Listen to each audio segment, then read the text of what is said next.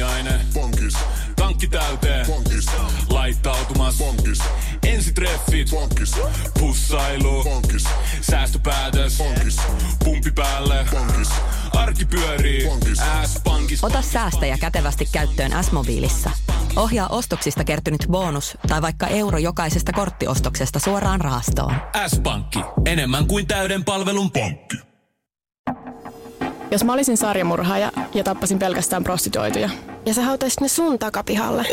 Niin, ja sit se olisi mun huoropuutarha. Moi, me ollaan Justina ja Paulina ja tää on Huoropuutarha. Moi! Ja koska meillä ei taida olla tähän alkuun mitään ihmeempiä selittelyjä, niin eiköhän hypätä suoraan murhiin. Anna mennä. Joo, se on mun vuoro. Ja mulla on tässä jaksossa semmonen murha, joka on varmasti tuttu, no mä en sano, että kaikille, mutta ainakin monille. Mutta se mun mielestä silti ansaitsee oman jakson. Nimittäin mä aion puhua Sacramento vampyyristä, eli Richard Chaseista. Yeah. Ja siis mä tiedän, että ainakin My Favorite Murder ja toi Last Podcast on the Left on tehnyt tästä jakson, mutta tota, mä haluan silti puhua tästä ja meidän podcast, no, meidän säännöt. Niin. Totta. Ja on tää kuitenkin semmonen kuuluisa. Niin, on tää semmonen niinku perustapaus, mikä ö, tulee usein sille esille muistakin puhuessa. Perustapaus. Niin, perustapaus. Joo, semmonen murhaajat 101. Mm. Mutta mennään, mennäänpä asiaan suoraan. Eli siis Richard Trenton Chase oli yhdysvaltalainen sarjamurhaaja, joka tappoi 70-luvulla kuusi ihmistä Sacramentossa, Kaliforniassa. Sacramentossa oli kans toi Original Night Stalker. Ja sitten oli tuli joku toinenkin sarjamurhaaja. Tota, toi, toi Richard Ramirez oli kans siellä Eikö niin oli? Niin oli molemmat OG. Mole, molemmat, Molemmat, molemmat naistalkerit. sekä OG että Richard Ramirez. Mm. Mitä hän laittaa veteen siellä? Mut, äh, joo, siis Richardin lempinimi Sacramento vampyyri tulee siitä, että se kannibalisoi uhreijensa ruumiita ja niin kuin, no siis joi niiden verta.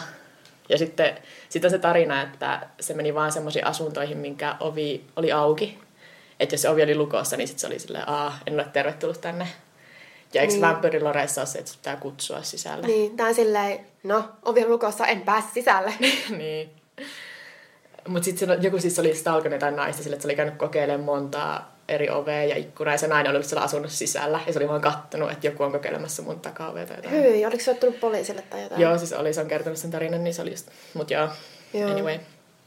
Kun mä luin tästä Richard Chasein lapsuudesta, niin tuli heti semmoinen fiilis, että mä oon lukenut tämän täsmälleen saman tarinan niin kuin ennenkin, tehdessäni re- researchia podcastiin varsin varsinkin, koska siis Richardin vanhempien avioliitto oli tosi onneton, ja sen lisäksi, että ne riiteli keskenään, niin ne myös purki vihaansa siihen nuoreen Richardiin, ja kymmenen ikävuoteen mennessä Richard jo osoitti merkkejä niistä kaikista McDonaldin triadin osista, eli yökastelusta, tuhopoltoista ja julmuudesta eläimiä kohtaan. Et niinku sarjamurhaa bingo on kyllä ihan silleen. Niin. Ja mä en tiedä, tarvitsen mun nyt tässä välissä taas toistaa tätä, mutta siis nämä kolme on myös täysin normaali reaktio siihen, että lasta kahdoin, kaltoin kohdellaan kotona, eikä niinku pelkästään semmoinen merkki, että tästä tulee sarjamurhaaja. Mm. Mä oon sanonut tätä ennenkin, mutta...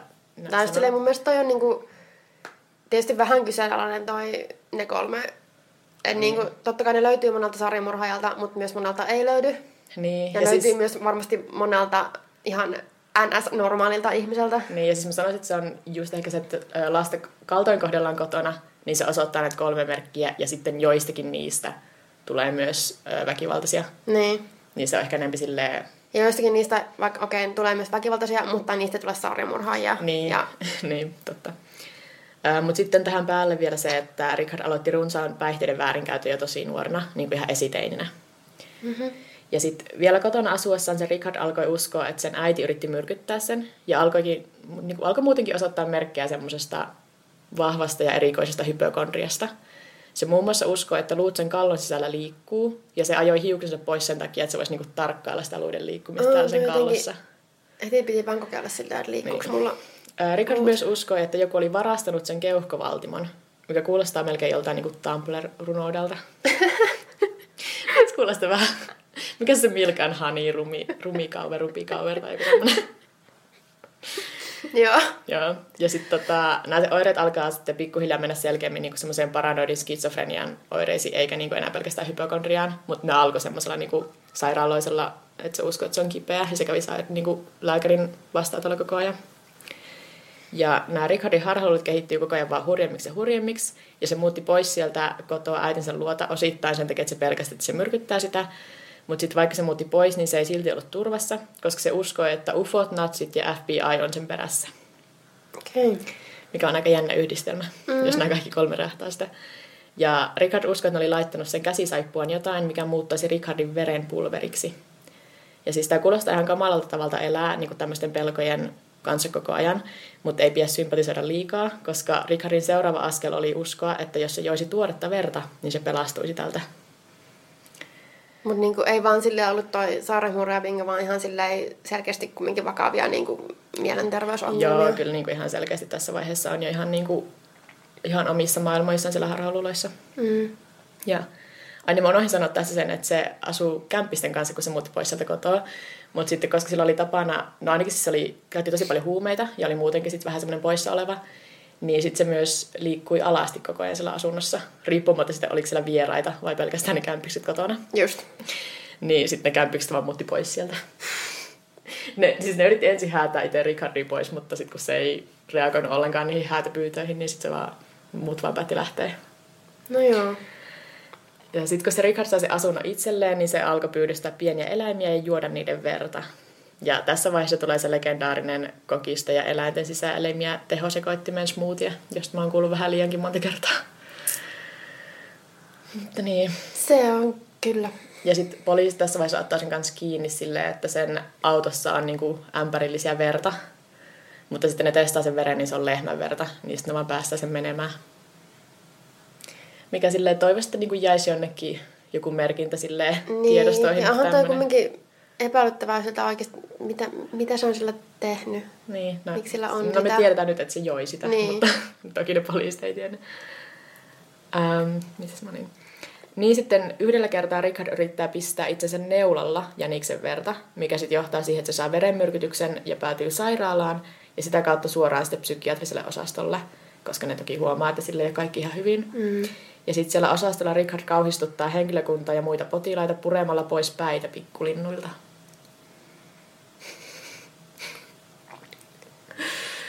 Musta tuntuu, että tää on kumminkin mulle silleen suht tuttu keissi. Mä, oon joko, mä en joko ikinä lukenut tätä, tai mä oon jotenkin blogannut ton yksityiskohan. Joo, mulle tästä oli se, minkä mä muistan tästä varmaan. siis se oli just silleen, joo, pikkulinnalta, elävät pikkulinnalta päitä pois. Ja sitten siellä ne alkoi tosiaan myös ne hoitajat alkoi kuttua sitä vampyyriksi kiinni. tai Draculaksi. En mä tiedä. Kuka tietää. Mm. Sen jälkeen, kun se Richardin lääkitys saadaan siellä sairaalassa kuntoon ja todetaan, että se ei ole enää vaaraksi itselleen tai muille, se vastoin hoitohenkilökunnan suosituksia vapautetaan äitinsä valvontaan. Mikä, jos sä muistat, niin tämä on täsmälleen sama, mitä tapahtui silloin Edmund Kemperin kanssa. Joo. Silloinkin sanottiin, että ei vapauteta äidin niin kuin, valvontaan tai huoltoon. Ja siinäkin kävi huonosti. Ja tässä tehdään täsmälleen sama juttu. Siis mä en muista, oliko Ed ennen vai jälkeen. Ei, kun oli se ennen, joo.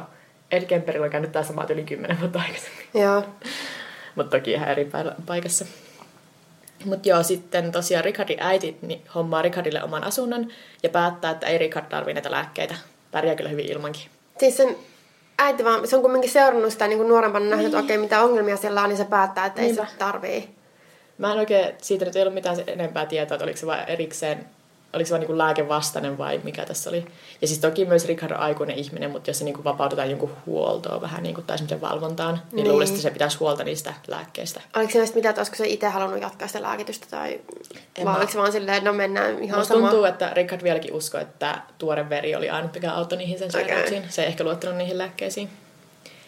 Ja sitten toki kun lääkitys lopetetaan, niin Richardin mielenterveys vaan heikkenee. Ja sitten noin vuosi sairaalasta vapautumisen jälkeen, vuonna 1977, Richard murhaa 51-vuotiaan Ambrose Griffinin. Ambrose oli omalla pihallaan kantamassa ruokaostoksia, kun ohi ajava Richard ampui hänet. Ja tätä murhaa ei osattu yhdistää niin kuin Richardin ennen kuin sit jälkeenpäin, mutta se on myöhemmin tunnustanut tämän. Joo. Ja sitten tätä murhaa seuraavilla viikoilla Richard etsii taloja, joiden ovet ei, ovet ei ole lukittuna. Öö, niin kuin koska niin kuin mä sanoin siitä, että se uskoo, että sitten niihin voi mennä sisälle, jos se ovi on auki. Niin. Ja sitten se penko ja riehu niissä asunnoissa ja taloissa. Miten olisi. Muistatko miten tämä aikajana meni nyt ton Richard Ramirezin kanssa? Että oliko, se niinku, oliko tämä sen jälkeen vai sitä ennen? Öö, minä vuonna Richard Ramirez. Mä en muista nyt. mä, mä muistan, että jotenkin meni ehkä vähän... En mä muista enää yhtään. No mä mietin, että pakkohan tänne olla ennen, koska totta kai ne pitäisi niinku ovet niinku visusti Niin. lukittuna semmoisen jälkeen. No tää on 77-78. Ei, oli se sitten ennen. Niin, Joo. mitä ehkä olla ne. Mutta joo, sitten tosiaan tammikuussa 78 Richard kävelee sisään raskana olevan Teresa Wallinin asuntoon ja ampuu tätä kolme kertaa. Sitten juo tämän verta, poistaa useita sisäelimiä ja no sille ylipäätään nämä niin Richard Chasein jälkeisen jättämät rikospaikat on ollut semmoisia yksi kauheimmista. Joo. Et tota, siellä oli tosiaan sitten ne sisäelimet just leviteltiin ja olikohan se tässä tapauksessa just kun siellä oli ollut semmoinen jogurttipurkki, niin mistä se oli juonut sitä verta. Jogurttipurkki. Joo. Neljä päivää Teresa Wallinin murhan jälkeen Richard Chase murhaa 38-vuotiaan Evelyn Mirothin, tämän ystävän Dan Meredithin ja Evelinin 6-vuotiaan pojan ampumalla. Kun poliisit saapuu rikospaikalle, ne tajuaa, että sieltä puuttuu Evelinin veljen poika, joka oli myös ollut siellä asunnossa, alle kaksivuotias David. Ai ei. Sitten paljon myöhemmin vasta selviää, että se Richard oli ottanut sen Davidin ruumiin mukaan sieltä asunnolta, vienyt se omalle asunnolleen ja juonut sen verta ennen kuin sitten hankkiutui eroon sitä ruumista. Oh, joo. Mm. Mutta sitten onneksi sinne tuohon viimeiselle rikospaikalle Richard oli jättänyt tosi selkeitä jälkiä sen käsistä ja kengän pohjista, niin poliisit niinku heti osas oikeastaan suunnata sen ovelle. Joo. Ja sitten siitä oli myös tullut aikaisemminkin puhelu, että jotkut oli vähän soittanut, että öö, niin yksi tyttö oli soittanut, että mun lapsuuden ystävä, että se oli törmännyt tähän Richardin niin kuin marketissa, ja Richard oli ollut siellä niin kuin verenpeitossa. Ja sitten se, niin se oli vaan, tai tyttö oli soittanut poliisille, että, joo, että mun entinen tuttu käyttäytyy vähän oudosti, ja sen nimi on Richard Chase. Että se oli vähän niin kuin poliisille jo tiedossa, että tää Miten ne olisi reagoinut tuohon? Ai mihin? Siihen, että se oli soittanut, että tota... Mä en oikein saanut selvää, ei ne ollut vissiin... Ehkä ne vaan Oli muistiin.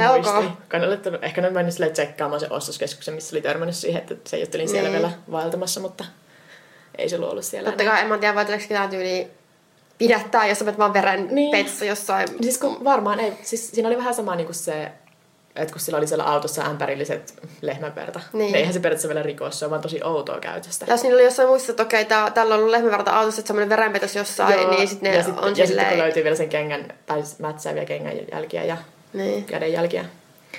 Mutta joo, sit kun ne menee sinne asunnolle, niin sieltä Richardin asunnosta löytyy muurissa käytetty, muurissa käytetty ase, verisiä rättejä, verinen tehosekoitin ja jääkaapista useita astioita, joissa oli ihmisten ruumiinosien palasia. Joten niin kuin, ei ollut mitään epäilystä oikeastaan enää, että onkohan meillä oikea tyyppi vai ei, mm. vaan oli varmasti oikea tyyppi. Ja sitten myös yhden niistä uhreista, sen Dan Meredithin lompakko löytyi sieltä Richardin asunnolta. Eli ihan niinku selkeä keissi. Joo, se oli tosiaan sitten siinä jo se keissi, että ei tarvinnut sen niin ihmeempää tutkia. Ja Richardia syytettiin sitten kuudesta murhasta, ja sen puolustus yritti vedota syyntakeettomuuteen skitsofrenian takia, ja sitten sen takia myös, että ne ei ollut sille etukäteen suunniteltuja murhia, vaan ne oli semmoisia, että se vaan käveli sinne asuntoon. Mutta kyllähän se etti niin kuin koko Niin, ajan se oli kumminkin- niin. Ja se luuli, että se saa siitä jotain parannusta sen tauteihin, jos se juo Niin, käynyt niinku kumminkin monella ovella ja se oli niinku tarkoitus, että mikä tahansa sitten on auki, niin, Niin. nämä sitten murhaan. Niin sitten tosiaan ei mennyt läpi se puolustus ja Richard tuomittiin kuolemaan. Ja sitten siellä vankilassa se Richard antoi useita haastatteluja Robert Ressleri, Les, Resslerille, onpas vaikea nimi, joka on siis, se on tosi tunnettu FBI-agentti ja se on niin koko semmoisen rikollisen profiloinnin luoja. Ja usein sanotaan, että tämä Ressler olisi myös ollut se, joka keksi termin sarjamurhaaja. Okei. Okay. Et se on niinku tosi kuuluisa ja ne haastattelut oli ihan mielenkiintoista lukea. Ja yksi kuuluisa tarina niistä haastatteluista on se, että kun ne istuu sillä haastattelussa, niin Richard ottaa taskustaan kourallisen vankilassa tarjoltua juustomakaronia, ojentaa sen tälle Robert Reslerille ja pyytää, että voisit sä testata tämän myrkkyjen varalta, koska se luulee, että ne natsit ja ufot vieläkin myrkyttää sen ruokaa siellä vankilassa. Okei. Okay. Et sillä niinku säilyi ilmeisesti vahvana noin harhaluulot ihan niinku siihen asti. Että se ei Niin. ehkä oikein välttämättä vieläkään tiennyt, että missä se oli tai minkä takia se oli siellä. Mä Niin. Ja oliko sitten kumminkin niiden murhienkin aikana, tai kun ne teki niitä, niin että silloin noin samat, samat niinku harhat ja tota... Joo, no siis silloin nuorempana sille äidille sehän se oli puhunut vissiin Niin. niistä ufoista ja natseista, jotka myrkyttää sitä. Ja siellä vankilassa ne kaikki muut vangit inhos ja pelkäsikin jopa tätä Richardia, ja ne usein kehotti sitä tappamaan itsensä. Ja sitten joulukuussa 1980 Richard Chase löytyykin elottomana sellistään. Se oli säästänyt niille sille määrättyjä mielialalääkkeitä ja sitten ottanut ne kaikki kerralla. Että sen tuomiota sitten ei ikinä tarvinnut laittaa mm. voimaan. Ja muutenkin todennäköisesti siinä olisi kestänyt aika pitkään. Joo, varmasti olisi mennyt olisi- kauemmin kuin tuossa. Vaikka siis oli tosi, toki selkeä syyllisyys, mutta kun olisi ollut kaikki noin skitsofreniat ja muut niin. Niin, puolustukset. niin se voi olla parikymmentä vuotta Mm. tyyliin menee. Mutta tosiaan ne muut vangit oli ollut ihan järkyttyneitä noista rikoksista ja sitä legendasta, kun se oli tosi julkisesti uutisoitu koko juttu. Mm. Ja just toi, että se oli niinku Sacramento vampyyri, niin ne oli kaikki jopa niinku pelännyt sitä. Joo, no en, en ihmettele. Joo. Mutta tossakin sille ärsyttävintä, tai yksi ärsyttävistä jutuista tuossa keisissä on se, että se taas vapautettiin niin kuin mielisairaalasta ilman, että oli minkälaista jälkihoitoa ilmeisesti tai niin kuin semmoista Niin, tietysti. Okei, mitään tuohon hoitokontaktia. aikaan ei varmaan niin ollut totta niin, kai. mutta... 70-luku nyt Ja on sitten sillä, että se äiti on vaan, että okei, nyt lopetetaan nämä lääkkeet. Niin. Mä harmittaa, kun mä en löytänyt sen perheestä mitään erikoisempaa tietoa. Se vaan, että ne oli ollut vissiin väkivaltaisia sen nuoruudessa. Että Okei. ne oli ollut tosi riitasa avioero sitten siinä, kun Rickard oli jotain 12. Mut niin. Joo, tää on aika nopeasti käyty, mutta tää on tämmönen... Miten tästä on kiva aina vaan puhua kuitenkin. Tää on, Tästä on kiva puhua. Kiva puhua, mutta siis varsinkin just toi, koska se FBI niinku profilointikin alkoi niinku oikeastaan tossa. Että ne oli tehnyt Niin. tosta Richard tosi tarkan profiilin siitä just, että se oli ollut nuorempana ö, koulussa ihan semmoinen hurmaava ja hyvä. Ja sitten nyt se on niinku silleen kokonaan sen omien harhojen vallassa. Mm-hmm. Niin, juustomakaroni testattavaksi. Onko natsit myrkyttänyt 70-luvulla jossain vankilasruokaa? Miten se sanoo se, kelle se tarjosi? Se oli kyllä tosi hämmentynyt. Silleen, ok. niin, kuin, niin kuin, ja mä ymmärrän, että se reaktio vaan silleen, okei. Niin. Niin. Toki okei, se on niin FBI-agentti, joka on varmasti niin kuin, nähnyt paljon hullumpaakin. Mut Mut silleen- se, niin kuin, se oli kuitenkin vissiin sen Ottaa taskut silleen mac and cheese ja silleen, viititkö? Joo. Okei, okay, mutta se oli Richard Chase, Sacramenton vampyyri. Joo, tota, mä voin siirtyä tähän mun tämän kerran keissiin. Ja mulla on kerrankin suomalainen juttu. Yes. Suomalainen murha. Ja tota, tätä on sanottu, että tämä on niinku yksi kuuluisimpia suomalaisia murhatapauksia. Mutta tota, itse asiassa tämä ei ollut mulle mitenkään tuttu. Jos niinku miettii, kun tätä on usein rinnastettu vaikka niinku Puudumiin tai Kylkkisaaren murhaa, niin ne on mulle tuttuja, mutta tämä ei ollut mulle tuttu. Joo, en mäkään ollut kuullut tosta ennen. Joo, eli mulla on siis toi Tulilahden kaksoismurha, mikä on siis 21- ja 23-vuotiaiden Jyväskyläläisten Eide Nyysysen ja Riitta Pakkasen murha. Ja tämä tapahtui 1959. Ja silloin kesällä nämä Eine ja Riitta oli suunnitellut kesälomalla kiertävänsä Suomea kahden viikon pyöräretkellä. Ne lähti reissuun 18. heinäkuuta ja niiden oli määrä kulkea niin kolille ja sieltä sitten niin muun muassa Polvijärven, Liperin ja Varkauden kautta sitten takaisin Jyväskylää kohti.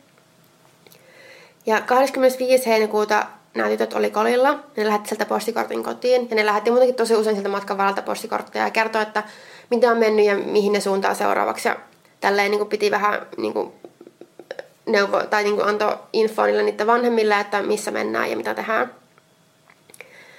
Ja ne, se kortti, mikä lähetti sieltä kolilta, oli sitten se tyttöjen viimeiseksi jäänyt kortti. Ja se oli siis 25. elokuuta.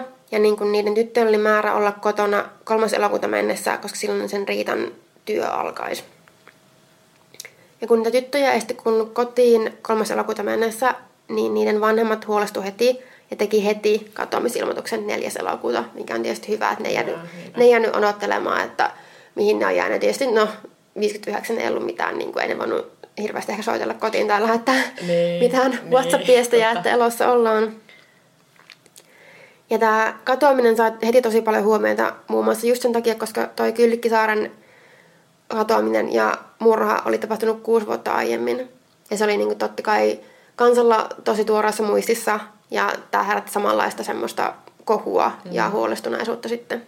Nuoria tyttöjä vielä. Niin, että tosi, tosi samantyyppisiä tapauksia oli osittain ollut nämä, mikä käy tässä ilmi. Ja tässä viime, niiden viimeiseksi jääneessä postikortissa nämä tytöt oli maininnut, että ne on suuntamassa varkauteen. Ja tämä taas hamas poliiseja, jotka aloitti sen etsinnän heti, koska ne aloitti... Tuleeko tähän jotain häiriöääniä? Patterit Mun naapuri, na, naapuri haikkaa vattarilla tai jotain. Anyway, niin ne otti sinne etsinnät varkaudesta, mutta tytöt ei ollut ikinä päässyt varkauteen asti.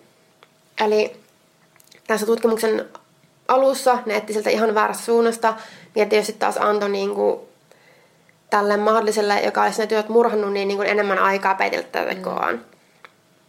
Lisäksi näistä tytöistä oli tosi paljon virheellisiä silminnäkiä havaintoja, jotka sitten oli, totta kai aina hidas se tutkintaa sitten. Ja kun, sen, kun niiden Einin ja Riitan kulkuraitteesta lähdettiin tarkemmin selvittämään, niin niiden liikkeessä sitten kumminkin löytyi useita merkkejä. Että oli niin käynyt esimerkiksi kaupoissa ja erilaisissa yöpymispaikoissa, missä oli niistä merkkejä. Ja selvisi, että ne tytöt oli yöpynyt matkustajakodissa Polvijärvellä, missä oli kirjoittanut vieraskirjaan, että ne suuntaa sen jälkeen Heinävedelle.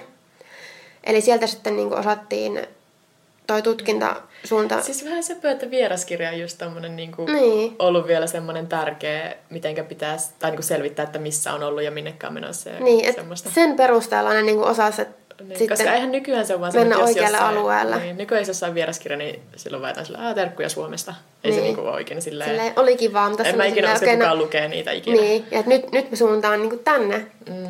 Ja sen perusteella ne sitten etsinnät osattiin suunta siellä sijaitsevalle Tulilahden leirintäalueelle. Ja siellä alueella oli sitten samaan aikaan, kun milloin tytöt oli ollut siellä, niin havaittu ö, kaksi nuorta miestä, kihlapari ja toistaiseksi tuntematon mopomies, josta oli ollut myös silminnäkiä havaintoja jo etsinnän aiemmassa vaiheessa. Ja siis epäillään, että se murhaaja olisi ollut näiden, ainakin aluksi epäillä, että näiden niin kuin ihmisten joukossa olisi ollut myös se murhaaja. Ja nämä Eine ja Riitta oli sitten leiritynyt Tulilahdelle 27. heinäkuuta. Ja ne oli viettänyt iltaa niiden paikalla olleiden nuorten miesten kanssa, jotka oli sitten lähtenyt leirintäalueelta 10 maassa illalla. Ja sen jälkeen tytöt oli mennyt nukkumaan ehkä siinä 11 maissa. Ne oli siis ollut telttailemassa siellä. Ja puolen yön maissa Riitta oli ilmeisesti havainnut liikettä sen teltan ulkopuolella, koska se oli avannut teltan suun. Ja silloin se oli surmattu lyömällä tylpällä esineellä päähän, todennäköisesti kivellä tai vastaavalla. Ja sitten Eine surmattiin veitsellä, minkä lisäksi se murhaaja oli ilmeisesti yrittänyt raiskata sen Einen, mutta ei ollut onnistunut siinä. Ja tästä raiskauksesta on niin kuin todisteena oikeastaan pelkästään se, että se Eine oli alasti.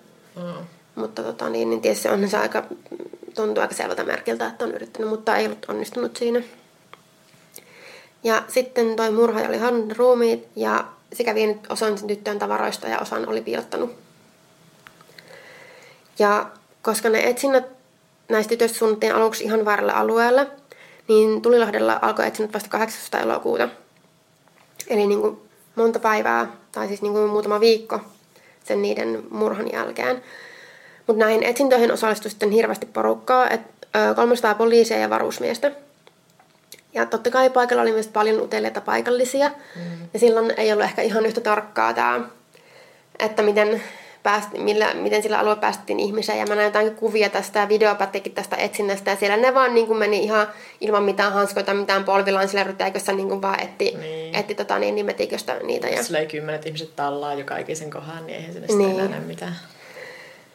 Ja tota, sitten lopulta näiden tyttöjen ruumiit löydettiin haudattuna suohon parin sadan metrin päästä päähän sinne sitä leirintäalueesta. Ja osa tyttöjen tavarasta oli sitten myös piilottu siihen lähi, lähimaastoon. Ja nämä haudat löydettiin, koska sen ympärillä varusmies ö, kompastui tai niin jotenkin osui semmoisen kuuson taimen kohdalle. Ja se nykäsi sitä, taimesta jotenkin niin kuin, ja se taimi lähti ylös. Se ei ollut maassa kiinni, siellä oli juuret kiinni, maassa vaan lähti ylös. Ja se taimen, ö, niin kuin se missä olisi pitänyt olla juuret, niin se oli niin terätty semmoiseksi teräväksi, että se olisi niin voitu iskeä siihen maahan. Hmm. Eli se oli tehty jonkunnäköiseksi merkiksi tai niin kuin peittämään sitä aluetta, että ei olisi niin näkynyt, että sitä maata on niin myllätty hmm. tai sitä suota on myllätty. Ja niitä oli useampia semmoisia kuusentaimia siinä ympärillä, huomattiin sitten. Ja niiden sitten sieltä keskeltä tai siitä löytyy sitten nämä tyttöjen, tyttöjen haudat. Ja totta kai, kun tämä tapahtui pienellä paikkakunnalla, niin huhut alkoi heti hirveästi kiertämään ja huhumylly oikein kunnolla lähti liikkeelle ja syyllisiä etittiin sekä poliisi että niin kuin totta kai joka ikinen paikallinen niin kuin sitten tiesi tai oli tietävinään, että kuka, kuka on tämän mm, tehnyt. Ja totta kai.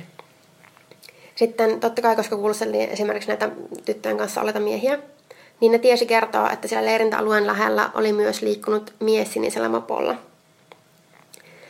ja totta kai tämä, niin kuin, tämä tapaus, kun tästä alettiin niin kuin, uutisoimaan, tämä aiheutti paljon niin kuin, pelkoa ja hysteriaa. Niin kuin ihan sen takia, että okei, tappaja liikkuu, plus se Kylkkisaaren tapaus oli mm. tuoreessa muistissa. Ja tosi paljon ihmisiä, paikallisia pikkurikollisia vastaavia syyttiin tästä, tästä tästä murhasta. Muun muassa Tulilahden paikallista haudankaivajaa, jolla oli kalamaja suohautojen läheisyydessä. Tuossa niin ehkä osuisi kaikki silleen, no, haudankaivaja. No ja sitten tota, on niin ollut tämmöinen kalamaja siinä läheisyydessä. Ja sitä pidettiin kumminkin nelisen päivää vankeudessa, tutkintavankeudessa, mutta tota, sitten se päästiin vapaaksi. Eli todettiin, että se ei sitten ollut ollut syyllinen. Mm-hmm. Ja lopulta pidätettiin sitten näiden silminnäkijöiden kuvauksen sopinut mopomies, joka oli siis ulkopaikkakuntalainen Runar Holmström. Ja se Runar oli semmoinen erakoitunut taparikollinen, joka oli aiemmin ollut esimerkiksi pitkässä kuritushuoneen rangaistuksessa.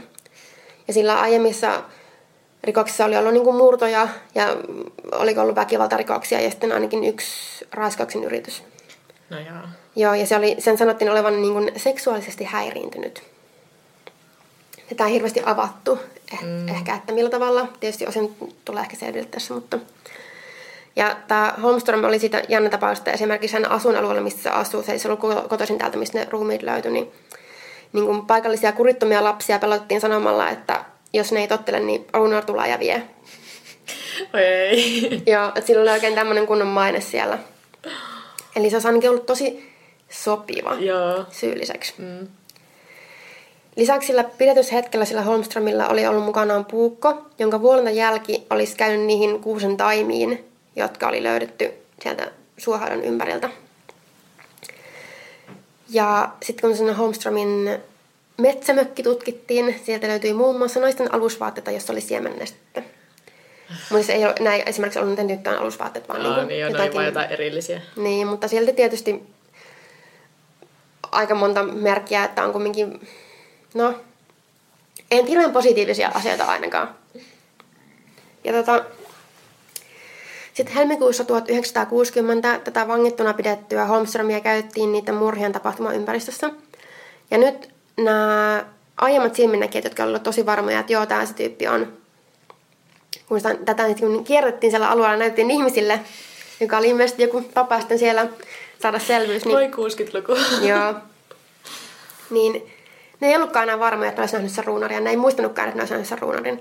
Mutta se oli myös tosi erinäköinen, kun se oli silloin niiden murhien aikaan. Eli esimerkiksi silloin se oli niinku ollut tosi niinku semmoinen päivettynyt, tosi semmoinen niinku homsussen näköinen, ihan eri vaatteet, koska nyt se oli vangittuna, se oli vankipuvussa, se oli kahleet, se oli niinku siistitynyt, se oli ollut vankeudessa monta kuukautta, ja totta kai se oli niinku ollut mitenkään päivettynyt enää. Mm. Niin sitten sanoi, että okei, ei ne muista tämmöistä ihmistä.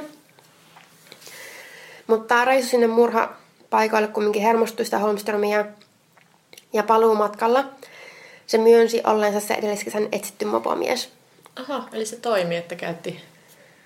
Ja tota, mutta siis se tunnusti seuranneensa niitä tyttöjä ja että se oli suuttunut nähdessään, kun ne tytöt sitten oli leirintäalueella ollut niiden nuorten miesten seurasta, kun ilmeisesti niin kuin niitä tyylin flirttailu ja pussailu niiden kanssa ja tämmöistä. Mutta se sanoo poistuneensa paikalta sieltä leirintäalueelta puolen yön maissa. Okei. Okay. Mutta sitten kun se Holmström on sieltä Reisulta palannut vankeuteen, niin se kiistakin kaiken, mitä se on tunnustanut. Vaikka siis ei se tunnustanut sitä murhaa, mutta siis se, Ei vaan, niin, se kiisti kaiken. paikalla. Ja se sanoi, että se tunnusti vain sen takia, koska se ajatteli, että poliisille tulisi hyvä mieli. Mikä taas... Mitä? Mä voin kyllä kuvitella, jos se ihmisenkin mä silleen, mä vaan haluaisin, että olisi hyvä reissu meille, kun minä siellä kävin kahleissa katsomassa paikkaa, minä oli murhattu kaksi tyttöä, niin haluaisin Minä kiristää ajattelin sitä sanoa, että reissua. kyllä minä siellä olin, mutta en minä ketään tappanut. Ette vaan jos paha mieli niille. Niin. Niin. Ettei olisi turha reissu. Tota, sitten 8. kesäkuuta 1960 näiden murhien oikeuskäsittely alkoi. Ja totta kai tämä juttu sai tosi paljon huomiota. Ja myös paikallisesti tosi paljon huomiota. Ja tota, ehkä mun lemppari yksityiskohta tässä hommassa on, että esimerkiksi sadalla markalla sai ostettua poliisin tutkimuspöytäkirjaa tai monistettua syytekirjelmää. Mä olisin ollut siellä varmaan. Sadalla markalla kyllä. Mitä se on ollut 60-luvulla? Älä kysy multa. En mäkään. tota, ja sitten tässä oikeudenkäynnissä se Holmström vaikutti tosi poissa olevalta ja jopa välinpitämättömältä ja rauhalliselta. Ja se antoi tosi outoja vastauksia niiden, sen syyttäjän kysymyksiin, eikä se aina tuntunut ymmärtävän, mitä sieltä kysyttiin. Mutta ainakin osittain tähän kaikkeen voi olla syynä se, että se oli äidinkieltään ruotsalainen. Että se ei aina niin kuin välttämättä oikeasti ymmärtänyt, mitä sieltä kysyttiin. Niin. Ja siis kyllähän jossain oikeudessa saatetaan käyttää sellaista kieltä, mitä ei välttämättä ihan suomalainenkaan, varsinkin jos ei hirveästi käynyt kouluja, niin ymmärrä Niin. välttämättä. Saati sitten, että niin kuin, Niin, ja sitten jos vielä puhuu toisena kielenä. Tai niin, Niin, ei mutta tässä sanoi, äidinkielellä. että joo, se oli tosi välinpitämättömän näköinen ja muuta, mutta okei, ehkä se ei oikeasti vaan ymmärtänyt. Mm. Ja tota, myös tosiaan tässä ensimmäisessä käsittelyssä tuli ilmi, että yksikään niistä aiemmasta 31 silminnäkijästä ei ollutkaan aina varma näkemästään. Että oliko se nähnyt sitä, Just. sitä ruunaria, vaikka ne alussa oli ollut niin varma, että joo joo, tää se on. Niin. Ja tota, sit se taas nyt itse kiisti syyllisyytensä.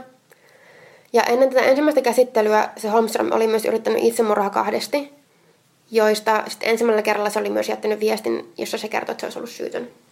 Hmm. Ja niin kuin vaikka nyt aluksi sitä ruunaria pidettiin tosi selkeänä syyllisenä niihin murhiin, ja sitten kansa vaati suunnilleen sen päätä vadille, että joo, tämä on ihan, ihan selkeästi, tämä on syyllinen ja ei mitään kysymystäkään. Niin alkoi sitten vähän niin kuin kansan mieli muuttua tämän jutun etenemisen myötä. Tähän oli useampiakin syitä, että esimerkiksi aluksen murhaillan tapahtumien aikana pidettiin mahdottomana, että se Holmström ei olisi yksinkertaisesti ehtinyt tehdä kaikkea sen yhden illan aikana. Mutta toisaalta siinä oli tosi pitkä väli ennen kuin ne osasi tulla etsimään sieltä tulilahelta. Minkä lisäksi toi poliisi myöhemmin suoritti niin kuin tapahtumien rekonstruktion, jossa niiltä kului aikaa siihen sitten kaksi ja puoli tuntia. Noin, minkä taas on silleen, okei, suht lyhyt aika, sillä olisi ollut aikaa sen yön aikana tehdä niin. nämä kaikki asiat. Tota, sitten tähän Holmströmin syyllisyyteen alkaa tulla lisää aukkoja. Esimerkiksi tyttöjen pyörät oli löydetty paikallisen järven syvimmästä kohdasta. Ja tämä Holmström oli ulkopaikkakuntalainen. Eli kuinka se olisi osannut tietää, missä on sen järven syvin kohta. Ja käydä niin kuin viemässä sinne, sinne ne pyörät ja upottaa sinne. Niin. Totta. Ja toinen ö, juttu on, että läheisen talon pihapiiristä oli vastattu lapio sen, niiden hautojen kaivamista varten. Mutta siinä pihassa oli, siellä tiedettiin olevan todella aggressiivinen vahtikoira, joka ei kumminkaan haukkunut yöllä kertaakaan. Tai ainakaan sitten isäntäväki ei niin ollut herännyt siihen. Että oliko se tekijä ehkä ollut sille koiralle tuttu, että se ei ollut sen takia haukkunut. niin vai mikä niinku, mä en tiedä miten semmoisena pitävänä todistana jotakin tuommoista voisi esimerkiksi pitää. Mutta Niin. nyt tuli kumminkin ilmi tässä, että oli tommonenkin seikka. Mulle tulee mieleen vaikka jostain oikein semmoista vanhoista rikosleffoista, että sillä ollut jotain herkkuja sille Niin, koiralle, oli mitä itse jotain makkaranpaloja viemässä sinne heti, että se on niinku rauhallinen. Mutta joo, toi polkupyöräjuttu on tietysti vähän epättävämpi sattumaa. Niin. Ellei vai niitä niinku- niinku moukan tuurilla just sattuu Niin. olemaan se syvin kohta. Mut on toi tietysti vähän, Mutta tietisit sä meidän lähimmästä järvestä syvimmän kohan? en. Niin. Mut okei, ehkä Joo, joo, okei, silleen eroja. silloin saattoi niin. olla vähän eri asia. Me olemme niin tämmöisiä luonnosta vierantuneita milleniaaleja, voi ei. Niin. Mutta joo, lisäksi näiden tyttöjen vaatteita olisi löyty, löydy, löytynyt, mitä siis aiemmin ei ollut löytynyt. Nyt löydettiin varkauteen menevän tien varresta. Ja epäilen, että olisi niitä viety sinne paikalle vasta se ruunarin vangitsemisen jälkeen. Koska se oli semmoinen reitti, missä niinku tiedettiin, että se ruunar kulkee sillä mopollaan. Aa. Mutta se on ollut vähän niinku liian ilmeistä. Että olisi niin. yhtäkkiä löytynyt siitä tien reunasta. Että oliko se oikea murha ja sitten vienyt ne siihen, että sitten... Niin, tai mä ajattelin heti ekana, että poliisi haluaa, että tämä keissi on ohi ja vie sinne lisää todisteita Joo, itse tämäkin on myös mun mielestä ihan mahdollista, koska no niin kuin tässä käy ilmi, niin tämä vähän on kyllä niin kuin puutetta tässä poliisin tutkinnassa ja tässä just lisää niin kuin, miten syyttömältä periaatteessa tämä Holmström alkaa vaikuttaa. Mm. Koska vielä yksi asia. Tota, ne suohaudan ympärillä oleviin taimiin, niihin ne tehtyt vuolujäljet oli tehty oikealla kädellä ja se runar oli vasenkätinen. On tosi tämmönen Tuo Niinku- niin, tommonen käänne CSI. jossain. Joo, tai mulle tuli mieleen just joku semmonen Miss Marplen, joku semmonen Niin. niin. misteri, se on sille itse asiassa tämä ei voikaan olla näin, koska hän on vasenkätinen. Mm. Mua jos syytetään jostain rikoksesta, niin muistakaa kaikki, että mä oon vasenkätinen. Entäs on tehnyt vasenkätinen? Sitten se on syyllinen. Joo. Mutta kaikista tästä huolimatta sitä Holmströmiä pidettiin syyllisenä, eikä muita mahdollisia syyllisiä edes yritetty löytää. Mutta kumminkin niin kuin kansa alkoi sitten pitämään sitä Holmströmiä syyttämänä ja kumminkin säälimään sitä. Mm. Mutta tässä oli vähän sillä, että tästä olikin niin uutisatu, että syyllinen vaan syylliseksi sopiva. Et kun se on vaan niin kuin ollut semmoinen, totta kai sillä on ollut aiempia tuomioita, raiskauksen yritys ei ollut kumminkin varmasti niin kuin, si- aikanaan ei osattu diagnosoida, mutta kumminkin mielenterveysongelmia ja muuta tämmöistä, mm. niin tai eh, ehkä se oli seurannut niitä tyttöjä ja tyyliin jotenkin Niin, siis kyllähän se, että jos se on... seksuaalisesti kiihottunut ja niin kuin salkanut niitä, mutta ei se tarkoita, että se olisi Niin. niin. murhaaja kuitenkaan. Niin. Öö, ja tämän jutun käsittely jatkuu ja se runar sitten määrätään myös mielintätutkimuksiin. Mutta ennen kuin ne, ne sitten tehdään, niin 8. toukokuuta 1961 Runar Holmström hirttäytyy selliinsä. Oi ei. Eikä jättänyt minkäänlaista viestiä. Ja sitten siitä eteenpäin viisi kuukautta ne syytteet sitä vastaan raukesi, mutta siis sillä tavalla, että se ei ole syyllinen eikä syytön. Mm. Ja nyt mä pääsen taas sanomaan tämän, mitä mä oon sanonut kun mä viimeisessä kolmessa jaksossa. Syyllistä ei vieläkään tiedetä. Juttu on No. edelleen ratkaisematta. Ja tota, edelleenkin monet epäilee, että se Holmström olisi syyllinen, mutta osa mielestä se on todellakin vaan semmoinen syylliseksi sopiva. Että vähän Niin. niin kuin, olihan se semmoinen outo kriipperi, ja millä oli semmoinen pikkurikollinen, mutta oliko se vaan ollut vähän niin kuin väärällä alueella väärään aikaan, että se ei kumminkaan ehkä olisi ollut se. Mä en tiedä, mä en oikein osaa ottaa kantaa tähän En mäkään. koska noin sen syyttömyyden viittamat todisteet on kumminkin, on ne tietysti aika vahvoja, mutta Mutta siis toisaalta musta jo se, että jos se on ollut siellä paikalla, niin se on niin. Jo aika niinku semmoinen... että olisi se aika sattumaa, että se, olisi, se kumminkin osaa sanoa, että se oli esimerkiksi niin kuin seurannut niitä tyttöjä siellä Mm. leirintäalueella ja jo aiemminkin. Niinpä. Että millä todennäköisyydellä sitten kaksi tämmöistä henkilöä liikkeelle, että toinen vaan sitten olisi murhannut ne. Toki onhan sitä ollut hullumpiakin juttuja, mutta sit Niin. tosi usein se kyllä myös menee ihan vaan siihen tylsään, että no mikä Niin, on ja, sit, ja todennäköisintä. kumminkin jotenkin Suomessa ja en mä tiedä Niin. jotenkin. Mä itse rupesin epäilemään niitä kahta poikaa, joiden kanssa ne oli siellä hengannut Niin, mä, siis mä en löytänyt mistään muusta. Totta kai varmasti niitä oli niinku kuulusteltu, mutta oliko Mm. nyt onnistunut, oliko niillä joku tosi vedenpitävä alibi, että jos ne oli tyyli vaikka asunut kotona vielä siinä, että niinku ne oli mennyt kotiin ja niiden vanhemmat Mm. vaikka osaa sanoa, että, että kyllä ne tuli siihen siihen kotiin tai jotakin tämmöistä. Mutta ilmeisesti osatti niinku, niitä ei missään vasta pidetty syyllisenä. Että ne oli vaan niinku ollut siellä samalla alueella ja vähän flirtailu ja pussannut niitä tyttöjen kanssa ja sitten lähtenyt kotiin. Mutta tota niin, niin 2009 tuli 50 vuotta tästä, tästä tapauksesta, eli siitä on kohta melkein 60 vuotta, tai siinä on nyt melkein 60 vuotta. Ja vielä se on 2009 niin kuin tuli neljä vihjettä se juttuun liittyen, ja siinä tulee edelleen. Mutta tässä on myös se, että aina kun se juttu niin kuin saa taas uudestaan julkisuutta, niin silloin niitä vihjeitä tulee. Niin. Ja niin kuin on ollut sillä alueella paikalliset niin kuin, luulee ainakin tietävänsä, että kuka se syyllinen on, joku on sen humalaspäissään niin kuin tunnustanutkin ja on tämmöistä, mutta tietysti kun ei pysty mitään todistamaan, niin jos joku humalaspäissään sen tunnustaa, niin ei sitä nyt ehkä voida sanoa, että Niinpä. Tosi ärsyttävää, että on joku tommonen mysteeri jäänyt, että ei tiedä. Mutta on tosiaan, niin sitä oli kuusi vuotta Kylkkisaaren jälkeen, ja tästä vuosi myöhemmin oli puudu. Yhdessä vaiheessa Hans Äsmänenkin vähän epäiltiin tästä, koska sillä alueella oli ollut jotain saksalaisia turisteja siihen aikaan, mutta se oli sitten, ei, niin kuin, ei se oikeastaan vienyt mihinkään sit se epäily. Niin, ja sitten varsinkin sitä epäiltiin, että se olisi joku paikallinen, joka olisi tiennyt tyylisen Niin. koiran tai järven syvimmän Että pakkohan niin, sillä oli ollut jotakin tietoa siitä alueesta. niin, tai sitten vaan tosi hyvää tuuria. Niin. Koira onkin tykännyt susta ja... Ja niin kuin esimerkiksi just se, että jos ne on niin kuin vuoltu oikealla kädellä, se oli vasenkätinen, niin musta tuntuu, että se ei ollut ehkä ihan tarpeeksi, vaikka se Holström on niin tarpeeksi fiksu, että se olisi sitten niin kuin tota, osannut, että minäpä nyt vuolen tässä toisella kädellä. Niin, ellei sillä olisi sit sattunut jotain sille kädelle tai jotain, Niin. että se ei ole mukaan käytännössä. Miten ne edes tietää kummalla? Ei kun... No joo, ehkä se Ehkä jotenkin se jotenkin näkee. näkyy. Mä tiedän, aika hullua. Mä tykkään kyllä tosta niin kaikista noista tarinoista, mitä tuohon liittyy, että käytettiin ihan paikan päällä näyttämässä, että näetkö sä tämän siellä, ja sitten ei, se oli ruskettuneempi se jätkä, jonka mä näin. Joo. Ja mä katsoin tähän liittyen semmoisen Yle Arkistoissa semmoisen dokkarin, missä oli dramata- dramatisointia tästä. Ja tota, niin, niin, se oli tehty mun mielestä joskus 90-luvulla.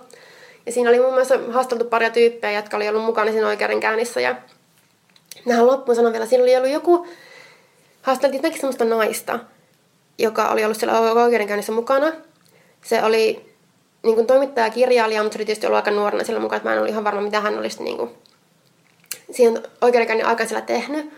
Mutta siis se sanoi, että siellä niin kuin kulisseissa, näissä kulisseissa se Holmström oli muun muassa hoitanut sen naisen niin kuin muutaman kuukauden ikäistä lasta.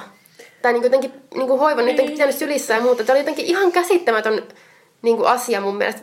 Miten, miten se on ollut mahdollista? Mi, mit, mitä? Ehkä Suomessa on vähän silleen rennommat sitä valtu että tähän nyt tultiin kuulemaan vähän, että miten tämä juttu on mennyt. Ja... Niin, että kumminkin jos niin kuin pidetään, niin kuin, syytetään tuommoisesta asiasta, niin miten tämä tilanne oli tullut, että se on tyyli niin kuin hoivannut jotakin sitä lasta ja sitten, että nykyään sen tytärkulma silleen vitsaalle, että joo, tämän takia mä oon tämmöinen, kun mua on semmoinen ihminen niin hoivannut, kun mä olin vauva. Ja Tää oli jotenkin, tai, tai mä... ehkä tää, sen äiti oli joku semmoinen ensimmäisiä semmoisia murhaajafaneja, että se oli ollut vähän silleen, Niin, mutta mä olin, että ei, ei tää voi olla totta. Miten tämä mukaan voisi olla totta? En mä tiedä, Suomi ja oikeus, niin ne oikeus, ne käräjät oli pidetty jossain tyylin kansakoulu, jos on tietysti... siis mä joo joo, mä olin silleen, että varmaan mä pidetty jossain torin kulmalla silleen, no niin. No niin, oikeesti. Tää oli ihan 60-luvun alussa, niin... Niin. Ei se toi mielenkiintoinen tapaus. Toi on oikeasti, kun mä en tiennyt tästä en mä ole ikinä kuullut tästä ennen kuin mä niinku törmäsin tähän. Kumminkin, kyllä mä oon niinku monesti etsinyt kaikkea tämmöisiä suomalaisia tapauksia. Että just joku, no okei, okay, on tosi monelle tuttu, tai kaikille tuttu. Ja joku mm. Kylkkisaarikin on varmaan tosi monelle tuttu. Joku uunimurha. Mutta tää nyt oli ihan uusi. Joo, toi oli tosi mielenkiintoinen. Just toi, että tota, sitten kumminkin niinku, olin se yrittänyt itsemurhaa kahdesti jo, mutta sitten kumminkin hirttäytyi sitten mm. selliinsä. Tässä on muuten se yhdistävä tekijä näiden kahden meidän jutun välillä. Mä mietin ihan samaan, kun sä kerrot mulle sitä, että mä okei, okay, mä en nyt sano vielä mitään, että niin. sitten tulee tässä paljastua, tulee tämmöisiä tosi... Niin kuin... Tosin Richard Chasissa ei ollut kyllä yhtään epäilystä, että, se, että niin. oliko se syyllinen Mut vai ei. Oli että tota... siinä oli vähän just semmoinen päinvastainen sitten taas. Että... Esim. mä en, paha sanoa, mä en ehkä osaa sanoa juutanka jätä tähän asiaan. Niin. Mä ehkä sanoin, että se oli syyllinen, niin mä saan paremman mielen rauhan. Niin, tai voi esimerkiksi olla, että oli myös toinen murhaaja, ja ne teki niin jotenkin toimi yhdessä. Niin. No, mutta sekin tuntuu, että siihen tulee semmoinen ihan uusi uusi niin kuin semmoinen elementti. Että en mä tiedä. Äh, on pärstävää. Niin. Nyt mitä ruvetaan jotenkin kehittelemään tästä tämän teoriaa. Joo, ehkä tämä on myös semmoinen niin kuin rabbit hole tähän. Niin kuin mä oikeasti menisin niin kuin vähän... Mä, eiköhän lähetä, menisikö onnibussi sinne paikakunnalle mennään haastattelemaan niitä 30. Niin, se on kumminkin on niin kuin melkein 60 vuotta. Että tota, niin vähän vaikeasti varmaan löytyy nämä ihmiset, jotka hirveästi tietävät. Varmasti sellaiset, jotka ovat ollut lapsia silloin, mutta mä ehkä luottaisin, niin. No sitten niiden niistä vaan silminnäkijöiden lapsia, ja sitten toivotaan, että joku niistä on pitänyt päiväkirjaa tai jotain, niin. ja päästään lukemaan. Siis mun mielestä tästä aiheesta on kirjoittu yksi kirjakin, ja niin kuin, mun tekisi ihan hirveästi mieli päästä lukemaan ja niin kuin lisää saamaan tietoa tästä. Mun pitää kyllä etsiä. Koska suomalaista murhista loppujen lopuksi, vaikka on tämmöisiä suht kuuluisia, no ehkä jostain puudemmista, koska okei, okay, on tosi leffa ja muuta niin kuin löytyy, mutta suht vähän löytyy infoa. Niinpä. Ja siinä on jotenkin aina semmoinen oma viehityksessä, koska Suomikin on niin pieni paikka. Niin. Enkä mä esim. mennyt lukemaan murha-infon. Ai että. mä koitan vältellä sitä. No siellä on kyllä aika villejä teorioita. Niin, ja koska mutta... ihan sillä, että, että mä niinku sit sanoin jonkun mun ajatuksia omina. Niin, niin joo, totta. No nyt tämän jälkeen voidaan mennä. Niin. Nyt vaan tuosta mun läppäriltä murha-info tulille. äh, mutta no joo, siitä puheen ollen, onkohan meillä tarpeeksi matskoa jatkoon jaksoon? Mä en Eikä tässä taas tarpeeksi murhia yhdelle kerralle. Joo. no ne perus, eli meillä voi laittaa sähköpostia huorepuutarha.gmail.com tai sitten voi laittaa viestiä Instagramista tai Twitterissä. Mä oon at Pauliina Kiero. Ja mä oon at Vekepekoni. Jep, ja muuta. Kiitos, että kuuntelitte. Moikka! Moikka! Voitaisko me taas vähän? Voitais. Risteillä? Mm. Joo. On ollut tosi pitkä talvi. Hei, onks meillä pääsiäisenä jotain? Ei, jos mentäis Tukholmaan tai Tallinnaan. Loistava idea. Syödään hyvin. Laivalla pääsee yhdessä taas keikallekin. Ui ja shoppailemaan. Mm. Seal to deal. Nyt merelle jopa 40 prosenttia edullisemmin. Tallingsilja.fi Aamiaine. Bonkis. Tankki täyteen. Bonkis. Laittautumas. Bonkis. Ensitreffit. Bonkis. Pussailu. Bonkis. Säästöpäätös. Bonkis. Pumpi päälle. Bonkis. Arki pyörii. S-pankis. Ota säästäjä kätevästi käyttöön S-mobiilissa. Ohjaa ostoksista kertynyt bonus tai vaikka euro jokaisesta korttiostoksesta suoraan rahastoon. S-pankki. Enemmän kuin täyden palvelun pankki.